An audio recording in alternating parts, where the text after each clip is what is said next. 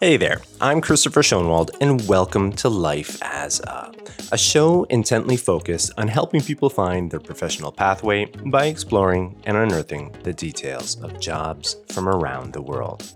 For listeners who have been tuning in regularly, you've probably noticed got this little spiel off the top where I'm asking people to go over to YouTube. I have a channel over there, life as a dot dot, and basically, it's just highlights from the main audio versions, from the podcast versions of these talks that I have with these great guests. And the reason I'm plugging it so hard is that I think this content really does matter. And I want to get it in front of people. I want to get in front of youth, people that are still undecided, who just don't know what they want to do with their lives. And I think this platform, you know, one YouTube offers that opportunity to kind of get up close and personal with some of these guests in a different format. And if you're just not into audio, if you're not into podcasting as a whole, that's fine, that's okay. Well, you can still digest the content in a different way. I would encourage you, if you do know somebody who's looking for that career, looking for some ideas, direct them over to life as a dot dot over on YouTube. You know, if they're into videos, they might just find what they're looking for over there. And while you are there, hey, I would always appreciate a like or subscribe. It's the best way to let that algorithm know that the content matters, that it should be put in front of others. Well, I do thank you for letting me ask this of you, but I think it's about time we get into today's episode. With the release of this episode happening at the start of a new year, it coincidentally links up to a phenomenon a lot of us grapple with around this time. I'm talking about transformation, or the reinventing of ourselves to hopefully bring out the best of what we can offer to the world. Now, as many of you know, enacting, sustaining, and executing plans or resolutions to create a new you is not the easiest thing to do, is it? Well, imagine what it must be like for organizations, governments, or businesses with hundreds or thousands of employees trying to reinvent their own distinct personal culture in order to improve their operations and achieve goals. Well, that's exactly what our guest today is charged with. You're going to meet Lisa Carlin, a strategy execution consultant and specialist whose job and mission is to help organizations transform themselves from the inside out. We're going to dive into this world of management consulting to learn what it's all about, the challenges, rewards, and a lot more. So let me more formally introduce Lisa to you, and we can jumpstart this episode. Lisa Carlin is a strategy execution specialist and scale up mentor and co founder of Future Builders Group, a network of organizational development specialists. She works with ambitious leaders to turbocharge their transformation and business planning. Her clients have an independent sounding board and expert advice, so they have absolute confidence they will achieve their goals.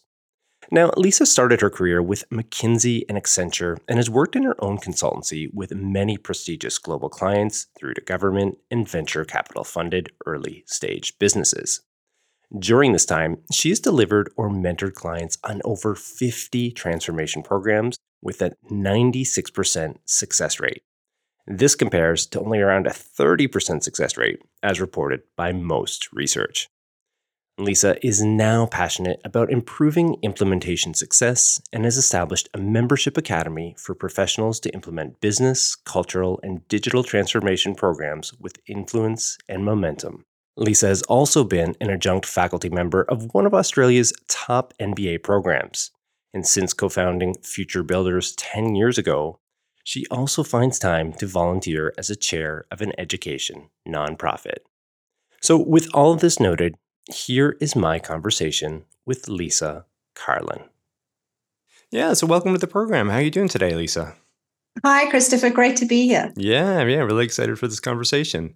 And in terms of it all, I'd love to just jump right into it. I do have this first segment lined up. It's something called Coloring Wikipedia. And as my listeners know, it's a segment where I just introduce you know, a definition or a term related to the guest profession. And what I went with for you is organizational development. And I do want to forewarn you, it is a little bit wordy and maybe a little bit on the long side of things here, but I'm hoping after I read it, you could, uh, you know, for lack of a better word, color it for us and, and make sense of it all.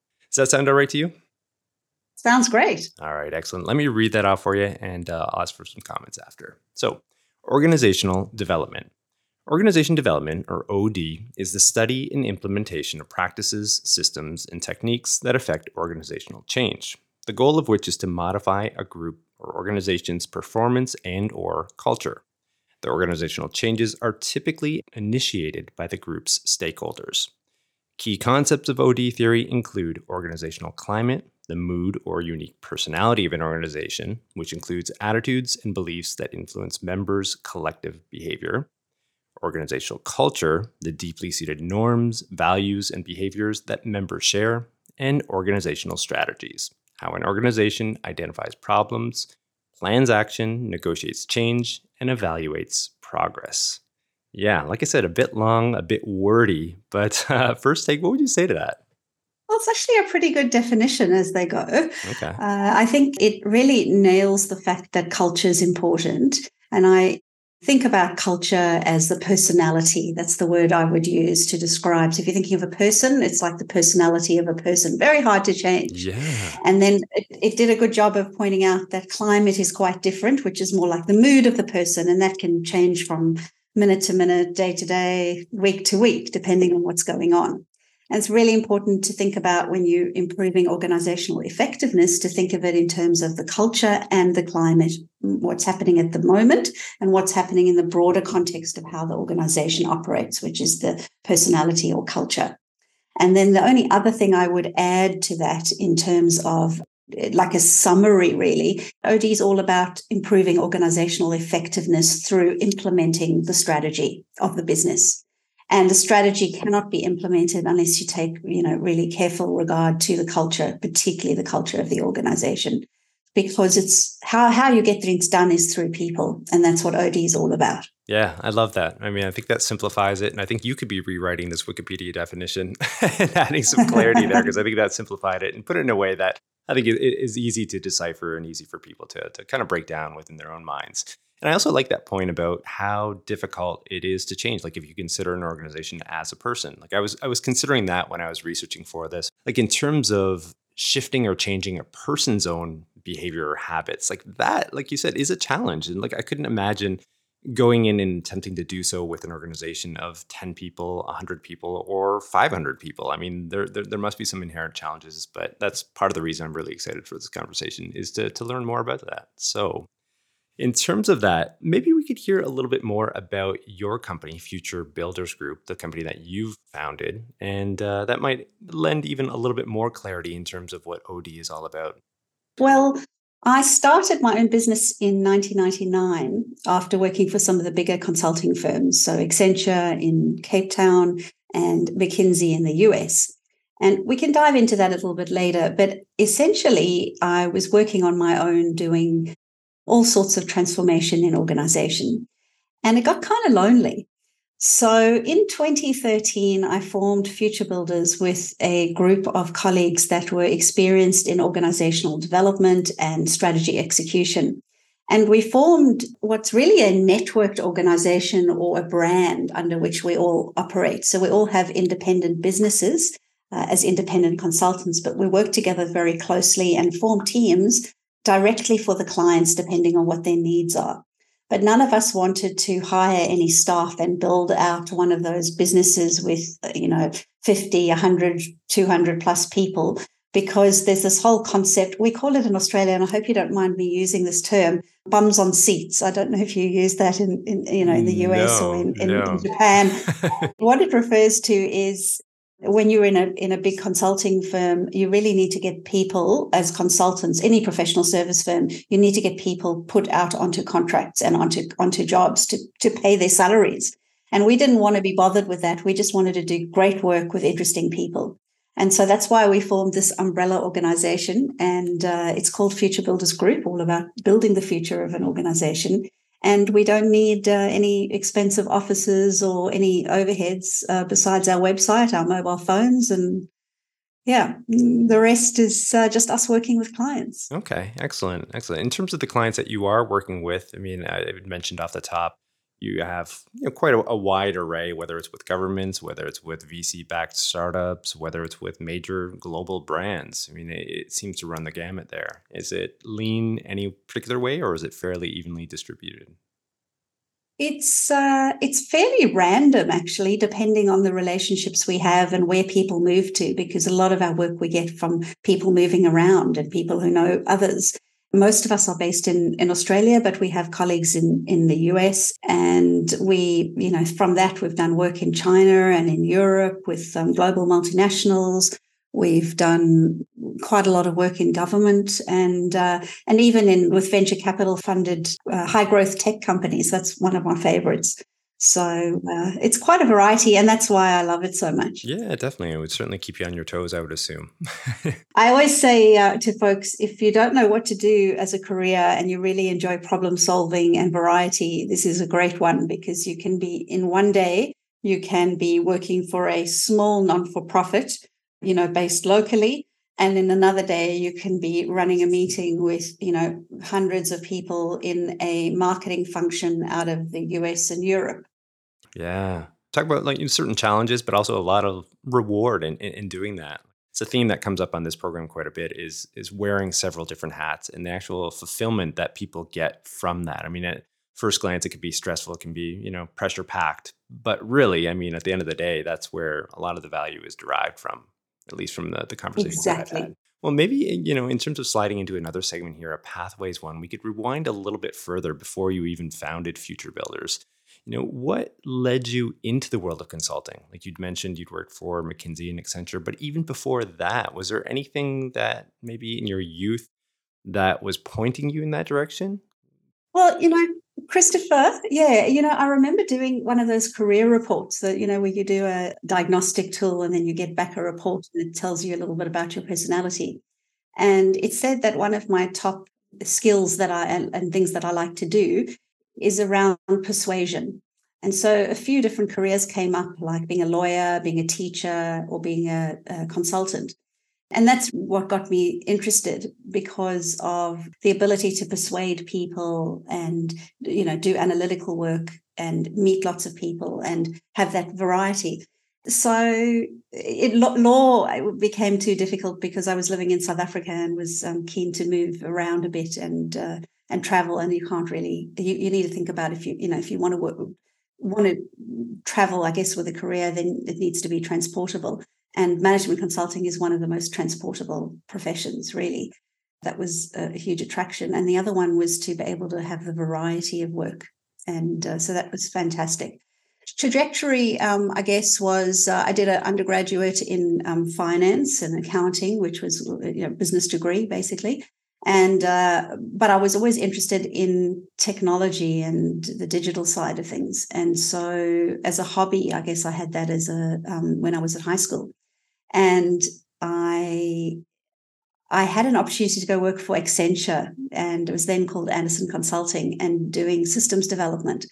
And i just loved that idea. I was fortunate to to get a role with them and uh, it was really interesting, learned how to do coding and, and system development in different languages. The thing I hadn't really realized is having tech as a hobby and having tech, doing tech as a career. If you're going to be a developer, you're going to be behind a computer most of the time. And whereas I actually really liked being with people more, and I found the detail, it's a really detailed role. So, and the other thing is, I became really interested in the fact that the systems weren't always perfectly implemented because it wasn't because of the code or the way it was, you know, the, the actual structure of the of the program itself it, that we were the software that we were creating but it was the people and how they used the system. So the ergonomics of the system how they were trained to use the system. And that's what got me interested in the people side of things and just as I was moving over to the change management practice, which would be more of the OD focused work, I got an opportunity. Well, I went traveling in the US and got an opportunity to go and work for McKinsey. And it was either go back to Accenture in moving to the US and, and working in change management or have an opportunity to work in strategy and all sorts of different projects for a famous consulting firm. And I thought, fantastic, I'm going to go and do that. So I was there for um, just under two years, and uh, that was really interesting again, doing strategic consulting work. And again, I kind of got more and more interested in the people side of things. So you, you present a beautifully uh, researched and uh, investigated and thought about beautiful report. And then you worry, well, will they actually implement this or how will they implement it? So it's, it's all about the people. And so again, became interested in the people. And that's really what took me to the organizational change, organizational development focus, still doing strategy execution, but bringing it all together in a people orientated way. Yeah, it sounds to me like where you were able to thread that needle of, of having this interest of being around people and interacting with people, but yet still, you know, being able to, to explore and explore notions of your own curiosity related to things like technology and, and, and other areas, you know, other areas for that matter too. So yeah, that's really interesting. And I, I'm guessing here, like that element of curiosity towards the world was with you at a, at a younger age. Absolutely. My mother says I drove her mad when I was three, four, five years old because I used to ask her why. And then she used to give me an answer, and then I'd go, but why? and then she'd give me another answer, and I'm, but why? Yeah, yeah. and that's a good, uh, you know, I mean, no, yeah, people haven't actually asked me that before, uh, Christopher. So good question, but I think that's that's that curiosity, and that, that's probably where it came from a very young age. Okay. Well, returning to the present here, I do have this other segment, a day in the life, and maybe we could add further clarity in terms of the work that you're doing. We've you know spoken already to this point in terms of some of the clients that you work with, and uh, and, and broadly speaking, like the area of focus that you're generally concerned with but maybe we could hear this day in the life of you know a typical day or even a week for you i'm sure it varies based on the project based on the client but but all the same what, what would you say to that Sure. So I'll, I'll, answer it in two ways. Um, one is the work way, which, and then the other one would be the more personal way of how it feels. The work, yeah, is very varied. I guess the, the the the constant sort of thread through all of it is that there's a rigor to the work, an analytical rigor to the work uh, to taking a problem and learning how to solve it and break it down. So I often see uh, folks who've been successful in a particular career become the expert in that. And I wonder how people do that if they haven't solved a, v- a wide variety of problems because the world is so complex that even if you were uh, an, a fantastic IT director in one business, it doesn't always mean you can advise people or be successful in other environments or entrepreneurs who've moved around or you know other successful folks. So uh, whereas in consulting you actually learn a rigorous way of breaking down a problem into components into questions that you want to ask answer and forming hypotheses and testing them out so you get a really fast way to solve complex, complex problems. And that there is nothing more exciting than doing that, than going into a workshop with clients in a room full of people or one on um, one, because I often do a lot of mentoring. And you start with a blank piece of paper, and the client's got all this sort of stuff in their head that they're just trying to figure out what the answer is like what market do I go into? Um, what, what, goals should I do have next year? Um, how do I execute those goals? I want to take my organization and make it look from A to B. How do I get there? You know, I want to change the culture. I want to improve the sales. I want to, I want to, how do I get there? And it's just fascinating. So from a work point of view, it's great. Yeah. In terms of personal, I think you've got to live with a lot of unpredictability and ambiguity. If you want to be to know exactly what you're doing and where you're going to be at a particular day, at a particular time, then this is not the profession for you. The variety is incredible. So when I was in my 20s, I remember sitting on corporate jets going to McKinsey clients out in the middle of nowhere to, you know, to investigate different things at different factories or wherever I was going. And uh, you just don't know. You don't know where you're going to be.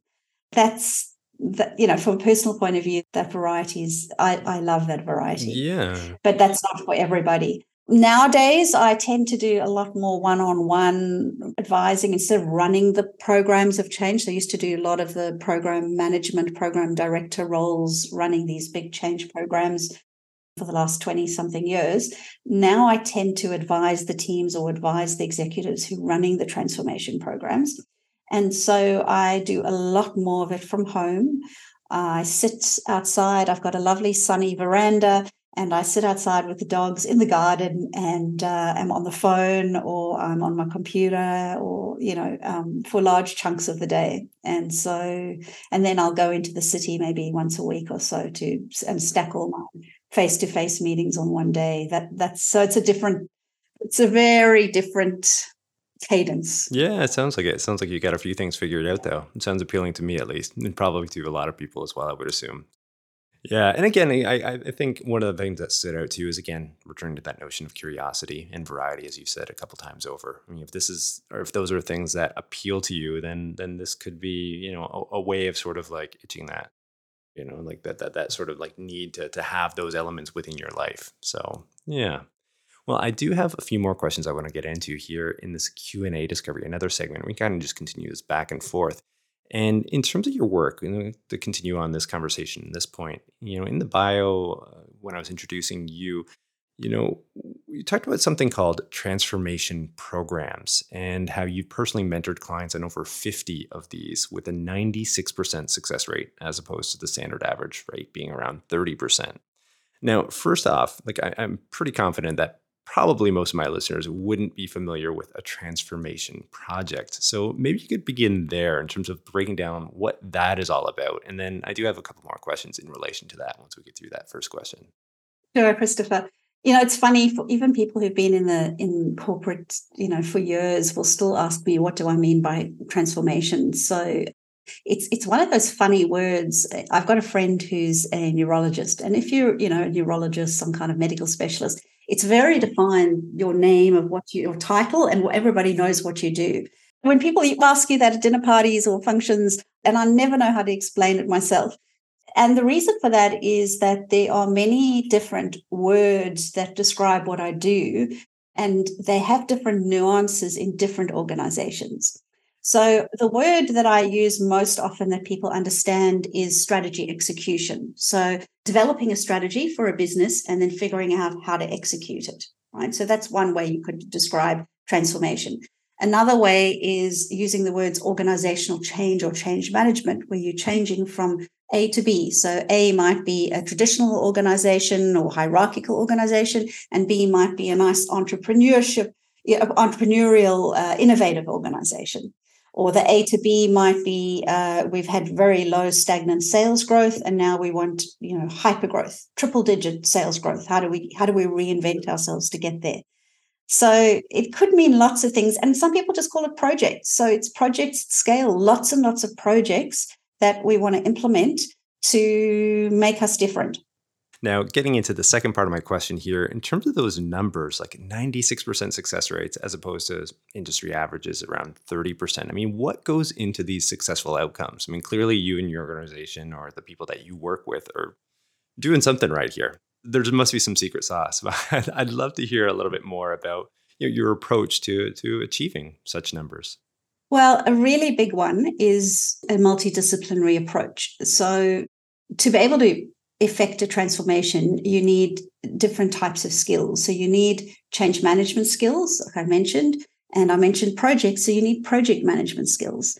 And you also need some business strategy or commercial understanding of how the business works, in particular, whatever the transformation is you're doing. So if you're doing a customer service transformation, transforming the customer experience, you might need some skills in that. So let's call those business skills change management or people skills. And then the third being project management skills. So being able to have all three together. So that is, is absolutely essential. And the other piece that is really helpful is one you mentioned right up front with your definition, and that was culture. So understanding what the personality of the organization is like enables you to design what you're doing to fit that particular personality that particular organization. Okay, I see. Yeah, so there's there's two things there. yeah, yeah, no, I appreciate hearing that. You know, I appreciate you sharing that. Rather, in terms of identifying what those markers are and, and what goes into these successful outcomes, returning back to you, I'm like, how in your organization, your people that you work with, how do you guys go about it so consistently? Is it, it just like the wealth of experience that you've you know accrued over the years and and a lot of this expertise would would go into it like 96 versus 30% of course you know that's that's a stark difference there. Like what, what would you account for like why it's so low as a a standard within the industry as opposed to what you guys are able to hit on? You know christopher i, I don't I, th- I think a lot of the folks who are working on transformation will have the project management skills to manage the kind of resources and the timeline and the Gantt charts, but they don't always understand the people side of things. And the, the folks that understand the people side of things are, they often kind of ring fenced as change managers and it's sort of bolted onto the project rather than integrated into how the project is designed and managed. And I think if you can get that integration happening really well so the person who who or people who run the programs these change programs or transformation programs have closely interrelated set of these skills that together that then they are likely to be a lot more successful and because I'm so passionate about it, this is why I've created a membership to teach this to people. So it's because unfortunately, when you learn how to do this, you either learn project management or and you become a project manager or you learn change management or organizational development and you come in from that aspect or the third one you come in from the, the, the, sort of perspective of business so you study business or you work in a business role and then you come to land up doing transformation work and people usually carry that perspective with them to their work and they don't really understand the integration of them. And I've been very fortunate by having roles in, in so many different contexts and ways. I've been able to uh, put on each hat separately and look at that piece and then put them all together. And that's why I teach it in a in my membership, which is called Turbocharge Your Transformation, because I really believe that the only way you can be successful in uh, large scale transformation and, and growth is to is to take these multidisciplinary perspectives. Hmm. No, that's really interesting. Would you say, I mean, within the industry as a whole, working at some of these big firms, that they they they keep it within those pillars, like individual sort of like backgrounds and strengths and, and and they go about it that way and that would account maybe as well for some of these lower success rates whereas your approach as you just explained is integrating all three of them and bringing them together in such a way that you know digs deeper perhaps and, and adds more value would that be like a structural issue within the industry? There's definitely structural issues in that you tend to uh, work in a particular service line or practice area. And you know for example you you might be doing strategy development only or another area might be doing the implementation and the two areas don't always work together. And the problem is without really the, the strategists are the ones that tend to really understand the analytical side and how to scope the future of an organization and the industry and and and and what the organization should be doing to differentiate itself. The, the people that execute it understand the culture and how things can be implemented. And if you can bring those together and involve people right up front at the start of developing the strategy, then you get the best of both. That's right. Yeah. And yeah. people can't always do that. Yeah. And they can't always know what they don't know. So they might not know to bring in other sorts of skills. I have this other question here. It kind of continues on with what we've just been speaking about. You know, in terms of having success and, and whatnot, and some of the critical elements of doing this job well, would you say that, you know, within this consulting realm, the relevant experience certainly is important, but would you say that that would nine times out of 10 always trump inherent skills or abilities that a person might bring to the profession itself? Or it's a combination but what's interesting is that it can come from the most unusual places, I'd say, and sometimes without any formal training. Mm. So I'll give you an example. We worked on a sales improvement program with a executive assistant of the divisional manager And she was really well respected by all the executives. She'd been there for a long time. They all knew her well. Lovely sense of humor, lovely way of communicating with people. And she commanded a lot of attention and interest in what she was doing because of her lovely personality and her relationships. And she just knew how to craft an email to get people interested to come to workshops, to come to meetings, to get involved in projects. And she worked alongside me doing the really heavy lifting of running the program. So she was doing the project coordination, I guess you could call it, you know, the, the most junior project skills. And over time, I mentored her and I was able to transfer more and more to her to do, more and more work to, for her to do. And then as a consultant, the client didn't need to pay me as much. So I could only land, only land up working two days a week, then one day a week. And then I could fade out altogether and let her carry on and just come in and run the um, planning workshops every couple of weeks. And that was just perfect because, you know, that's what I love to do to be able to train our people in the organization to take on those roles. And just with a bit of guidance, she was amazing. She was able to do a lot of the change management work as a natural, the project management work as a natural when once we'd had the structure, the governance structure and the, the project plan in place. She was able to execute it really, really well. And she was working closely with the divisional manager and myself and he had all the skills of really the business focus and he worked very well and trusted her so it was just you know worked beautifully yeah yeah the reason i asked that question i mean at times you do run across people like that that just have that almost like that it factor and that, that like a high social IQ where they're able to read the room and understand what's going on, but then also take into account all these other factors and bring it together in a way that that allows for change like that to take place. And uh, I was curious about that element of whether or not you've experienced that and certainly the way you just you know laid that story out there for that does exist and that does happen. And uh, of course i mean coupling that with relevant experience and guidance that's where uh, that's where magic can happen i suppose from time to time. Okay. Yeah it's really exciting really exciting for people's careers. Yeah i bet i bet. And uh, w- would you happen to have another client success story as well that would illustrate some of you know some of your own skills some of your own philosophies towards helping you know projects get off the ground or you know ultimately lead to successful outcomes. You know maybe some of the roles and responsibilities you held within those projects and uh, yeah i'm sure listeners would love to, to have like a defined sort of look at you know something that you have worked on and something you're proud of perhaps. Sure. Well um, let me tell you about a culture change that we did at an industrial business. And this is a business with thousands of employees and a blue collar environment.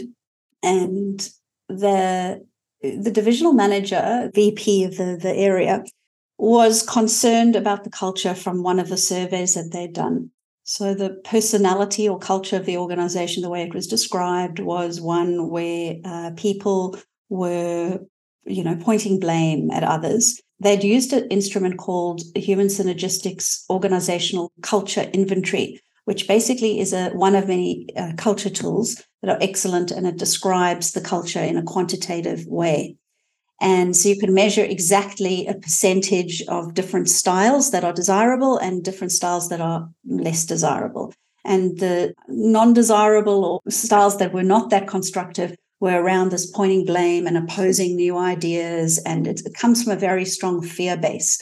So the client wanted to know what to do and how to resolve it. And this is a, this is one that i find very often right? So it's like a, that blank page that i mentioned. It's like yeah we've got this problem. We don't really know what's driving it. We don't really know what to do but we know we we want to fix it so i had worked with this organization before and the previous project had been very successful so the VP or divisional exec uh, asked me if I could lead the program for them, working with him. And uh, he said, help me figure out what to do. So, what we did was we started talking to people, talking with people in different parts of the organization to understand, to uncover what some of those root causes are. And to cut a very long story short, so we did a lot of initial high level problem solving and talking to people. And then what we did was we we realized that we had an early sense of where some of the issues could be.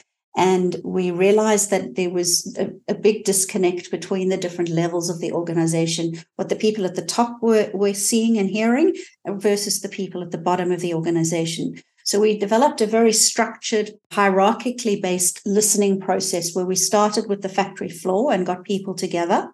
We showed them some information from the survey. We worked through what it could be and we got their reactions and we did it by level so that people would feel safe.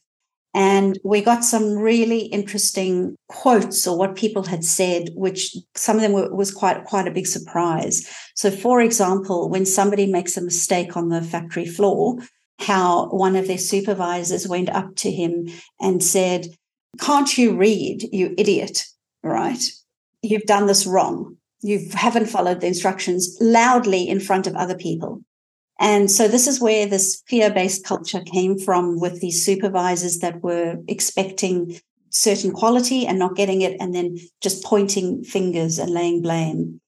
And and then there were consequences for people being stood down from their work if they, you know, had done this a lot and and or done the wrong thing. And people don't get paid sometimes when they don't work or they're embarrassed or, you know, they can lose their jobs. So what we did was we played back what some of those sound bites to people at the next level up to the supervisors. And so they couldn't actually say, oh, no, no, it wasn't me. It wasn't me. It wasn't, this wasn't us. This didn't happen. Right. So we knew the culture. So we were able to use the culture positively. We recorded them with somebody else's voices so that it didn't, so it was completely de identified and safe for people. And then we spoke to them about their reactions and then played it up a level and a level until it went eventually up. Some of this went up to the board level, even. And people were, like, you know, the executives at the top of the organization were astounded. And so that in itself, even though it was a diagnostic, right, of, of understanding what was going on, it was also an, a very positive intervention because it gave people an immediate sense of a reflection of what's actually happening and what they don't want to, you know, what they want to happen and what they don't want to happen. So that just gives you an idea of the, what the start of the project looked like. It was a very successful project. When we did a, another survey 18 months later, the organization had significantly improved on their percentage scores. So statistically significant shifts. And that, you know, we know that is hard to do with culture. It takes a long time and is hard to do. So uh, we're very happy. Yeah, no doubt, no doubt. How interesting. And also, too, one other thing that stood out to me is like the creativity involved in that as well. I mean, maybe like that idea of, of playing back some of the you know the recorded comments and, and and having that being a driving force to to really shine some light on what was taking place or what that old culture was about and and why it was potentially creating all the issues that it was, you know, and what was taking place within that organization. So I, I, yeah, I mean that that element to the work as well. I would assume would be there. I mean, some degree of creativity in how you're presenting it or how you're even going about, you know, trying to get very some much results. So. Yeah, yeah, very much so. And and that creativity comes from multidisciplinary skills on the project team. So I had a fantastic project team, and by bringing all the people together to brainstorm, what do we do? yeah the ideas don't have to all come from me. They can come and they don't have to all come from the client. They can come from the project team together. There's an amazing synergistic effect and uh, you know over the years i've we've done amazing things as a, as a team. I've worked with amazing people to be really really creative. Yeah i bet. Yeah. i bet. Well in terms of a project like that i can certainly see how that would you know allow an individual working within this field to derive a you know a pretty decent sense of satisfaction, you know, seeing results like that and seeing the client pleased with those types of results. You know, on the flip side of things, there's, I'm sure, some challenging moments along the way. And to, to give this kind of broad perspective or broad look at the work of a consultant and, and the type of work that you're involved with, what would you say are some of the, I mean, the two or three biggest challenges, at least for you personally speaking? One of them is uh, people ask me, you know what it's like to be a consultant. And sometimes you go into environments and they're actually very hostile. And they don't actually people don't like consultants because they've had so many consultants in there beforehand and they've told them to do stuff and they've professed to know more about the environment than the clients themselves. And i think that really triggers very uh, adverse reactions in people. You know, they feel very, you know, insulted or, you know, um, they, they feel uh, made less of. And you know, there's a, there's a, there's a fabulous uh, model by someone called David Rock, which describes um, the acronym SCARF and how people's status is affected adversely. You know, if you push people into a threat situation, they lose that sense of control. They, that's the C, A, autonomy, relatedness and fairness. They don't feel that it's fair. They don't feel related to the other people anymore. And that's what happens a lot. So, you know, you, it's almost like you've got a big dirty sign on your back saying consult management consultant and nobody likes you. So I think because of that history uh, in organizations, you are very often walking in with expectation that you're going to do something to people. And that's probably the biggest challenge I find.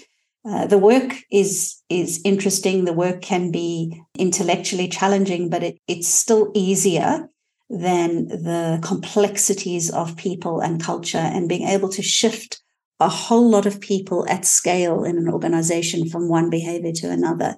And that's the real challenge and art in consulting work because you can, you know, you can have all the best ideas. You remember that beautiful McKinsey consultant report that, you know, I, I you know, we presented beautiful ideas, but unless you can see those results being implemented in a tangible way that helps the business, then you haven't done your job properly. Yeah, well, I would imagine as well. It's about building those relationships and having that human connection, so you can ultimately get the buy-in on all these terrific ideas that you're, you know, putting together for the client. You know, at the end of the day, that's probably what it, really does boil down to, doesn't it? Exactly. I can tell you a story of one of them if you've got time. Yeah, well, like that's perfect timing. Story? We're just heading right into our water cooler story segment. So yeah. Oh, well, there you go. Okay, water cooler moment. Well, let me talk to you about a, a challenge where a, a client had had three separate reports from three separate consultancies over the years, and they all they'd all gone in, recommended something, and nothing was implemented. And I read through those reports when I started the work to see what had been done, what had been recommended, so that I had in mind what the previous issues were. And surprise, surprise, the report said basically the same sort of thing. Now, that client was, they didn't want us there.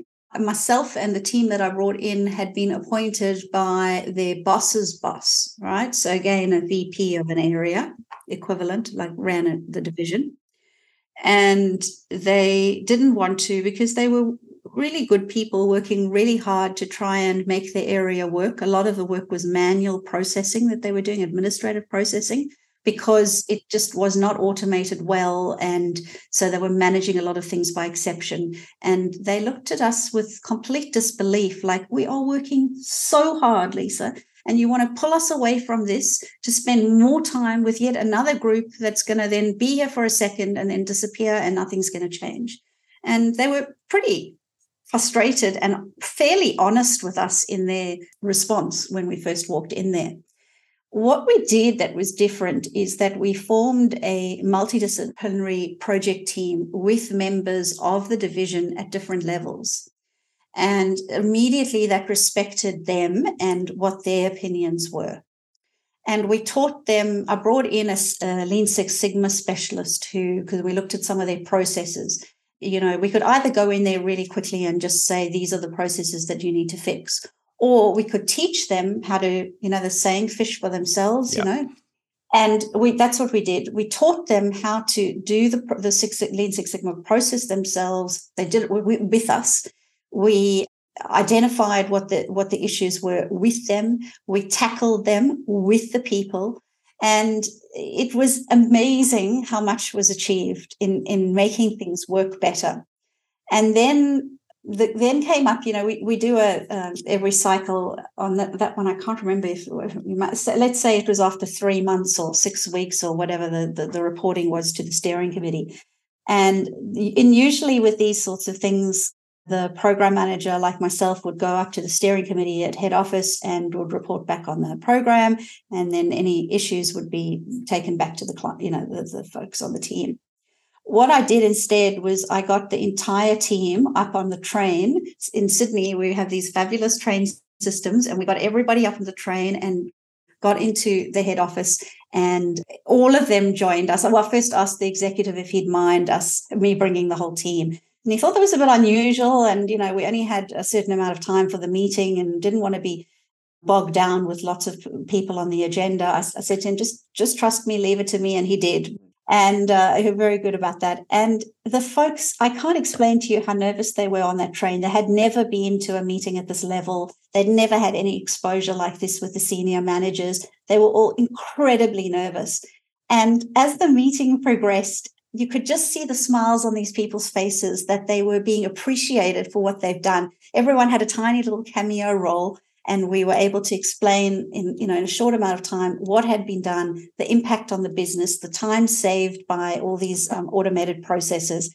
And the executive was just he was just riveted and so excited to see what they'd done. And these people were so proud and you know that just makes me besides the fact that the business results had improved significantly you know it just feels so rewarding to see people being appreciated for what they're doing and and having such a big change. We were a team. Yeah worked yeah. together as a team and they felt part of it and appreciated. Yeah, absolutely yeah. absolutely. That's a great story. I mean i think it speaks to that point of just like human connection right? And, and bringing that together. Like you you can look at a business and you can analyze it from a technical perspective analytical perspective as well. But ultimately, like what runs a company are its people, right? we we hear that over and over again, but there's so much truth to that, right? And when you connect it on those levels and you have these different layers of the company, the people, as you've referenced a few times over, whether it's senior management, whether it's people in the middle, whether it's people, you know, junior right at the bottom, and you're connecting them and they can truly understand one another and like the challenges, what each other is going through. That's when the breakthroughs seemingly would happen. And sometimes I guess that's in a very simplistic sense what, what the role of somebody like yourself is involved in and, and how you make these connections and how you make you know each other's words make sense you know in, in, between like translating between these different groups of people within an organization. Yeah i love that. I really like that story. Well i do have one last segment here that i want to shift into a crystal ball segment here lisa and you know as the name implies we're looking towards the future trends predictions so on and so forth. And within the world that we're living in obviously AI. I mean, I should just be renaming the segment the AI segment because invariably that's what comes up. But I'd love to know about how AI is affecting your world within your sphere of influence. You know, what, what elements of your business or job duties, responsibilities are being shifted, changed, or impacted by AI? And then the second part of my question is what elements of your work do you think are immune perhaps to AI? You know, are going to remain more or less untouched? Thank you for that question because it's something I've thought about deeply. And in the membership that I have, I do a whole module on AI skills to improve productivity for folks uh, implementing transformation because I think it is that important. It is that uh, significant a change for um, um, for my industry. So uh, so absolutely uh, critical.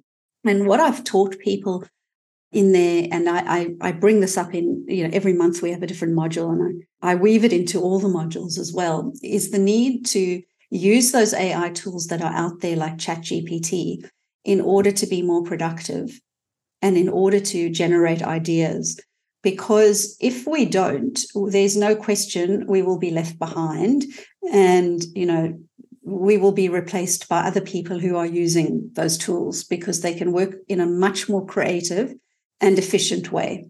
So, specifically, some of the things that folks can do is, is use ChatGPT to generate creative, you know, brainstormed solutions. And, you know, and I use that a lot. So I write a, a free weekly newsletter called Turbocharge Weekly, where I, I provide a selection of usually two or three tips every week on transformation and strategy execution. And I like to use ChatGPT as a you know, come up with a checklist of things in order to do X, Y, Z. And then I use that to double check myself, right? Have, have I missed anything important here? If I want to write, rewrite something as a, in a, you know, in a catchy way, I'll use ChatGPT to help me you know come up with those statements that kind of that are catchy or, or uh, headings of emails so that's for me as a as a writing the newsletters but it's it's as important for the people who are in the projects because they need to use these tools to come up with a line for the heading of an email that's going to go to all the stakeholders on the project to invite them to a workshop or whatever, you know, to encourage them to pay attention to that email amongst all the sea of other emails, the 50 plus emails that they're receiving every day.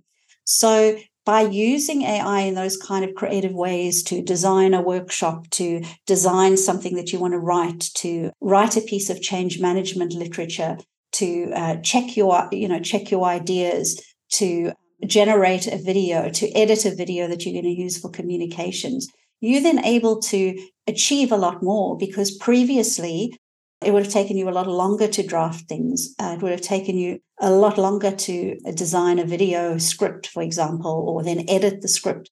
So there are fabulous tools that I like to share, you know, with folks, and they're evolving all the time. And uh, and and you know that they're very useful in order to make us better at what we do. Yeah, so that's where I and, and presentations as well. You know, creating fantastic presentations. I was using a purpose built uh, tool, and now you know I've been using Canva is fabulous. And even though I don't always use the PowerPoint or the document that AI generates for me, I use it as a prompt. What have I forgotten? What have I not thought of? So it's it's really useful.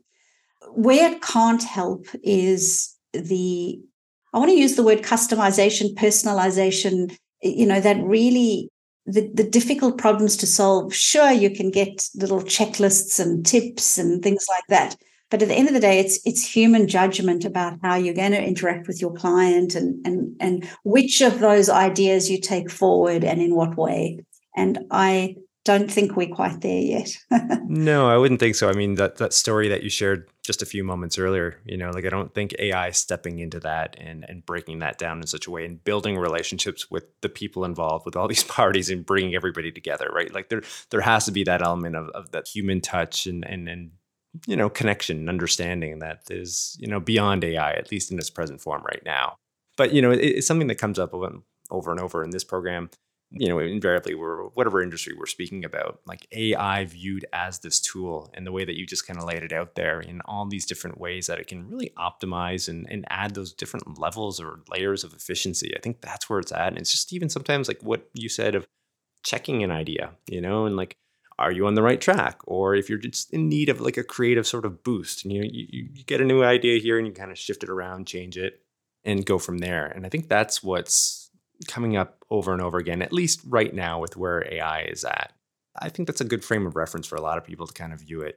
Yeah, I appreciate you uh, sharing your comments on that. But I gotta say though, Lisa, like we have just blown through this conversation. I can't believe we're nearly into an hour here, and uh, this might be a nice point to draw things to a close. But once again, it's been true, true pleasure, and I've really enjoyed this conversation from start to finish. So thanks so much. Thanks for having me, Christopher. I love talking with you. For those interested in learning more about Lisa and her work, you can do so via her company, FutureBuilders Group. You can also subscribe to her newsletter, Turbocharge Weekly. And also, you can find her and connect with her on LinkedIn. And for reference, all this information, including links, will be in the show notes. And also, hey, I mean, if you like today's show, please be sure to tell a friend and share. To show further support, you can rate, review, and subscribe wherever you access your podcasts. And then lastly, head on over to YouTube. As mentioned, I do have video highlights of the conversation over there. And don't forget to join us on the next episode of Life as a, where we'll continue to explore and unearth the details of professions and the people behind them. I'm your host, Christopher Schoenwald. Until next time, stay curious about life and living.